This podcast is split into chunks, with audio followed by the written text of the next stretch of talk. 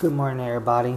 It is uh, October 28th, 2023.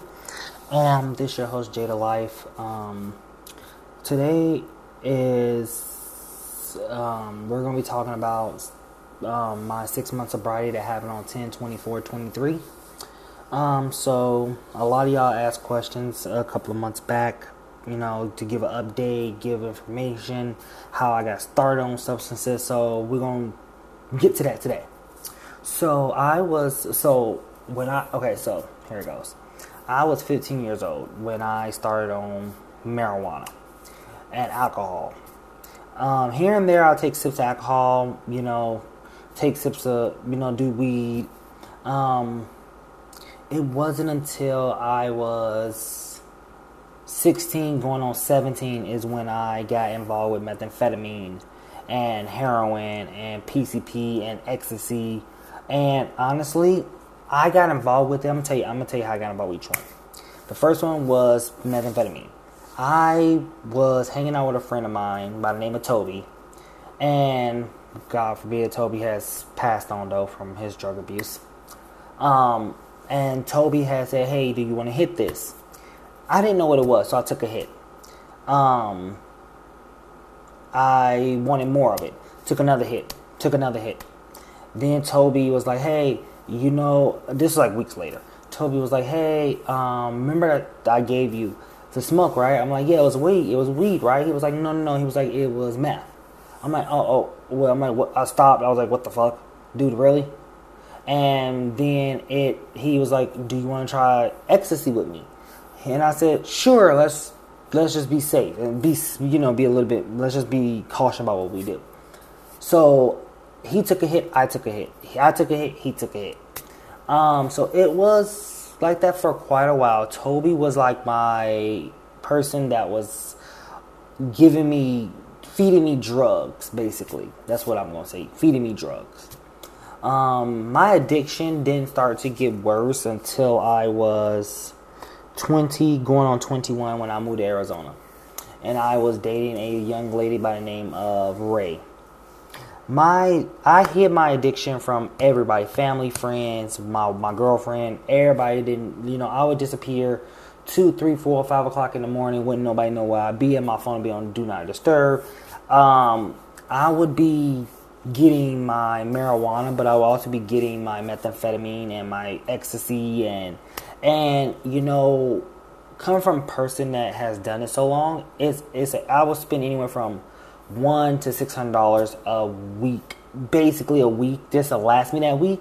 So in all, probably a good three thousand dollars a month on drugs.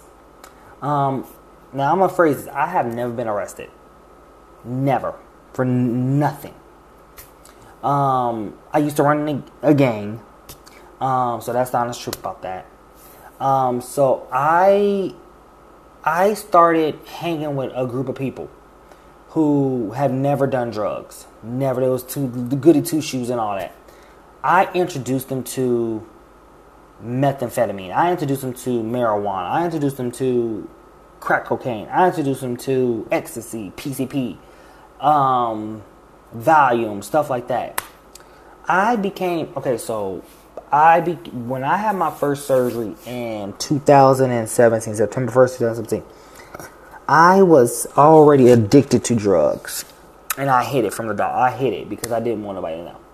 When the doctor gave me opiates, it was a it was like he refilled it every month. It was a month to month thing because I was in so much pain, and it became evident that I was addicted to it. But I kept hiding it, kept hiding it, kept hiding it, kept hiding it, kept hiding it for a reason because I wanted more. I wanted I wanted a higher dose, so he gave me a higher dose. And I even went to event. I even went to. I even tried to stop after that. That was my first attempt trying to stop. It didn't work. I OD'd. Came back to life. Said I was going to quit the stuff. A month later, went back to doing it again. I was doing it so frequently that it was a every 30 minutes to an hour situation. Like literally, it was every 30 minutes to an hour, non fucking stop for weeks on weeks on weeks.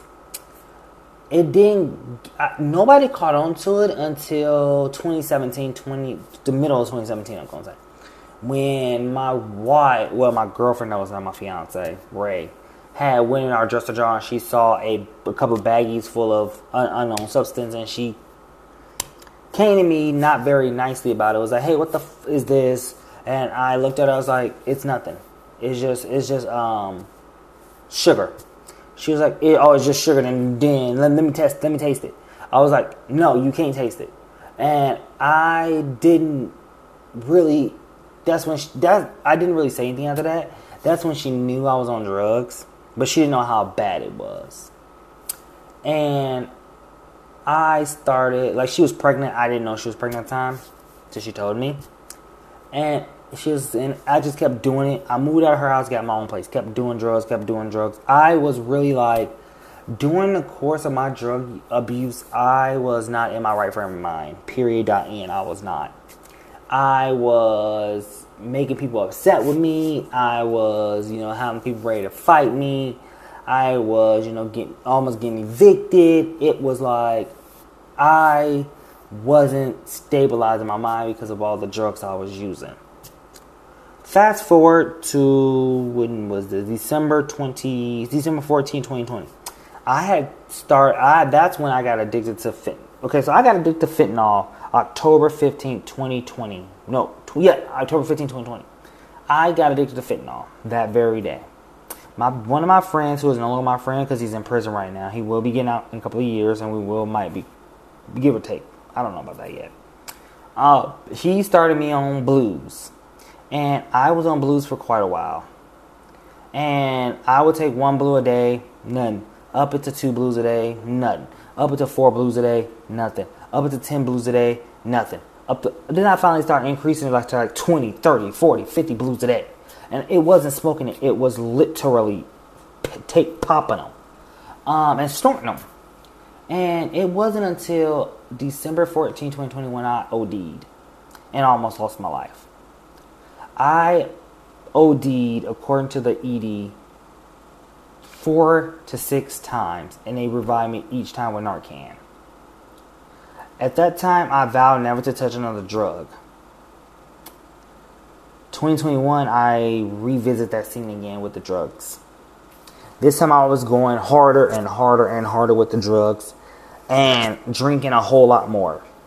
Because I, I felt like, why not just be, you know, I felt like I was a burden on everybody at the time. Nobody wanted to deal, no, everybody wanted to like push me to go to rehab, push me to do this. So I felt like I was a burden to everybody. I basically, you know, felt like, you know, fuck you, fuck this, I'm gonna do what I want because I'm grown. You know, having that that immature mentality.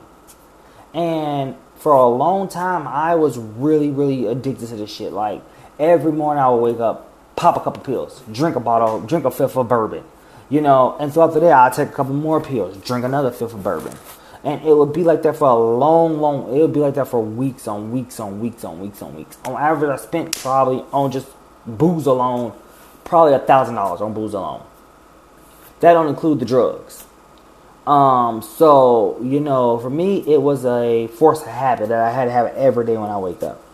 I OD'd again New Year's Eve. 2021, OD'd again New Year's Eve. It didn't stop me. Doctor said, "Hey, you, you died a couple of times. We just gonna if you keep doing this, you gonna you one of these days I can't revive you no more." And I said I was gonna stop then. I went to rehab for a couple of days, four days max. I went to rehab. I didn't like it, so I left voluntarily. I left and I and then I had and then I went home, and my brother Jaden, God rest his soul, I love my brother. He came to my house one day, set me down, and said, "I'm gonna tell you repeat exactly his dad words to me. When you die, don't expect nobody to be at your funeral, because everybody's tired of this. You're gonna get help." you're going to get help knowing you got kids around, knowing you got family who loves you. And he got up and walked up the door.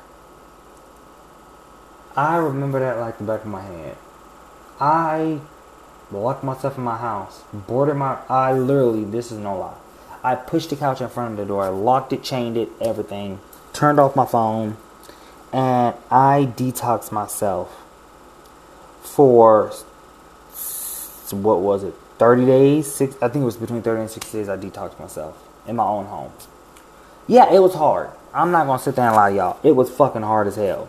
Um, I I know I was shaking real bad, vomiting real bad, didn't want to eat anything.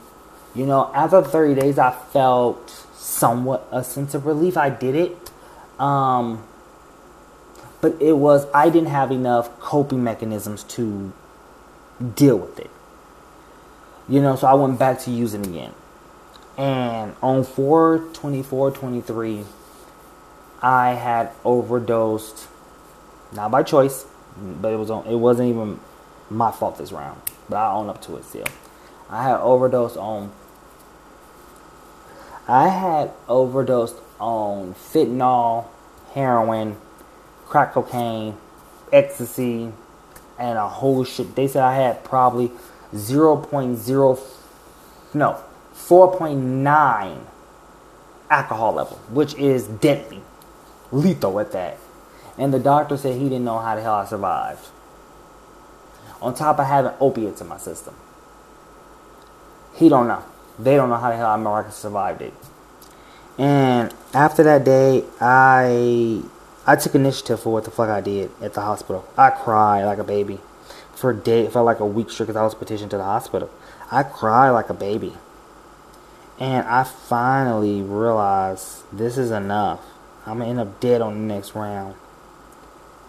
I went to CODAC Mat voluntarily on my own Asked them, hey, I need to be enrolled in Mat Services. I have a real bad addiction problem. The intake took four to six hours. I saw the doctor. Me and her got into it. And then I got assigned to Dr. Dr. Melanie Martin over at the Mat Clinic. 380 East Fort Lowell for people who wants to get help in treatment. Uh, please ask for Melanie Martin only or Dr. Grant. Um, Melanie Martin is a is a nurse practitioner there. When I first met Melanie, aka Dr. Martin. She will tell you the story the same way. I was a handful. I was not listening to her. I wouldn't take my meds. I would be in and out the hospital. She finally got through to me. She sat me down. She was like, if you want to do this, you need to do this for you, not anybody else. She's saying, I'm not going to force you. She said, I'm not going to make you do it. If you don't want to do it, don't do it. That day, and I and I remember this like it was yesterday. that day, I told her, "Give me Suboxone. Yeah, I slept up four times, maybe five, and my urine came back dirty. But I continued to to do my recovery. I finally got off drug permanently. Got off smoking too. Not smoking weed, but smoking in general. I still smoke marijuana, people. It's good for you. Um, but yeah. I was enrolled with Hope Community Services. Shout out to Brian Hamilton. Brian and me, after Christine left Hope, me and Brian, at first I was like skeptical of Brian. Don't get me wrong, I was very, very skeptical of Brian because I didn't know how he was going to be, how he was going to react. But Brian came in so nicely, so smoothly. He listened to my concerns. He listened to what I had to say. He was like, "All right, let's do this. Let's do that. Let's let's have frequent home visits for you." You know, which was very helpful to me because I had somebody who who related to my drug use. He even opened up to me and told me about his his drug use. And funny part is, me and Brian know each other from past dealings with each other. In the past, we used to deal with each other in the past as druggies. So that's how I know Brian. Um, my old caseworker Joshua. He was not, and I'm sorry to say this, but I'm gonna say it. and I don't want to bash him. Joshua, you really need to take some more mental health classes and some more training on how to respond to people who are dealing who are battling withdrawal, who are battling problems, um, you allow, and I'm, and I'm saying, Dr. Martin, I love you to death, but I need to say this. Dr. Martin, you have this sense of talk therapy and natural remedies versus medication. Not everybody can do without medication for so long. Like me, I cannot do without it for so long. Um, you cannot, Dr. Martin, I love you, but don't get mad at me when I say this. You cannot force somebody to get help or go to therapy. When I was your client, you forced me to get therapy. When I told you no. I would never forget that day. I let it slide because I liked you as a doctor. That was the only reason you I let it slide and I didn't argue with you about it. But Dr. Martin, everything else you have done has been wonderful except that. I, you know, I continued on my sobriety path after I left CODAC, man. I'm now at the CODAC Speedway site. I still go to Dr. Martin for my Suboxone. Um, but I have evolved a lot. I done a 360. I'm more I'm more happier. My kids are more happier. You know, nobody's telling me what I need to do anymore. You know, I celebrated my six month anniversary on 10 24 23, one day before my 29th birthday on 10 25 just having the ability, people, to sit down in your home and say, I'm sober. I'm fucking sober, dude. And look, over your old pictures when you was younger and just be like, I fucking did it, dude. How the f- did I say fucking, like, it's amazing. I am so looking forward to 42424 for my one year anniversary. I am gonna, guys, I want to make this clear to y'all. I'm to be making a YouTube video tomorrow. Um, it's similar to this one, but it's a lot different. Um, we still gonna be. I'm still gonna be talking about my addiction and stuff like that. I'm gonna be going over. I'm gonna be talking about some other things that I didn't include in this podcast for a reason because it was gonna go on a YouTube video. But with that being said, I hope, I pray that whoever's listening to my podcast and listen to this particular message will get go go and find themselves, go and find their treatment options. Um, you can visit. So this is not sponsored, but I work with these people. Visit www.pimahelpline.org backslash in stigma. That website again is www.pimahelpline.org slash in stigma. There you can find treatment options. You can find locations to go for treatment. You can find mental health resources, suicide resources, food resources. Um, also, you can call 988. You can text that or you can call it. Um, the Pima County Community Crisis Line is 520 622 6000. Um, I pray that you have a wonderful day. I pray that you are living life, exploring your your exploring your life. You know, let's you know what? I want to do something for everybody. Let's bow our heads. Dear Father, if you're listening to this, please understand that I'm not perfect. I was wrong for doing for doing what I did. I almost lost my kids.